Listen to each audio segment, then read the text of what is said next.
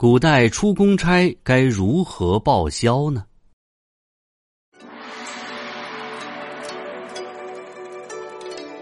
现在如果是公派出差，吃饭、住宿、交通费都是能报销的。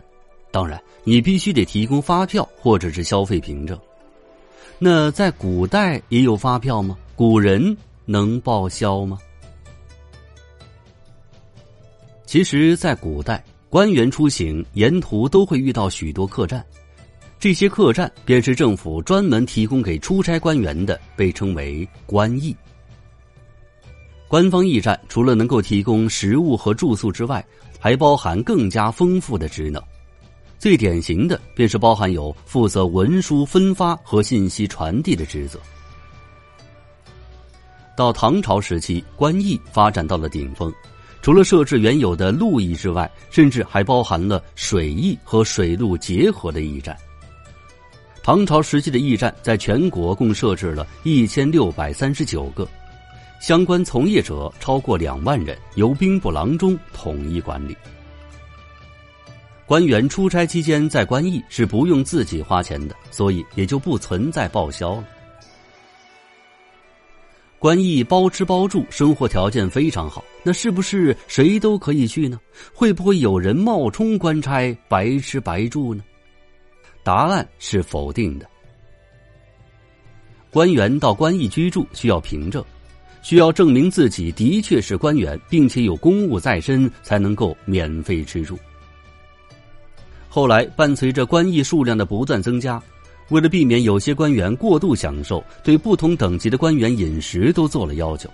只有职位更高的人才能够吃一些特别好的酒菜，普通官员只能是家常便饭。也正是因为这一原因，在古代会有很多官员因为在官驿吃不好住不好，而选择自费住到客栈里。如果是这样，这可是属于个人行为了，肯定是不能报销的。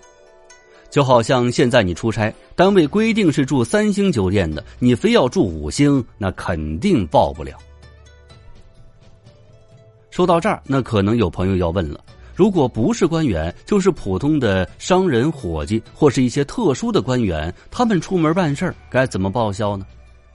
在这儿，我提到的特殊官员，就比如说宋朝的皇城司和明朝的锦衣卫，这些人不能和普通官员那样出行都住在官驿，他们很多人的身份都是具有保密性质的，和特务相似，所以出行呢需要像普通人那样住在客栈当中。那这种情况就比较麻烦了。一般呢，这些人在出差之前都会上报大概的预算，官府或者老板会把费用先给到对方，这给多少可就只有多少，不存在完成任务后多退少补的情况。如果你在出差过程当中花销远超过预算，那么就只能个人承担了。如果你特别节省，也可以把这部分钱省下来留作家用。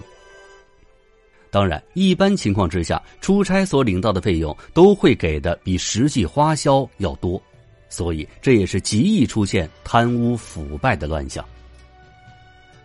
后来，为了节制这些人乱报费用，便开始要求出差执行任务的时候要有其他官员或者同伴协同完成，起到一定的监督作用。这样说虽然会有一定的效果，但是咱实话实说啊，这作用不大。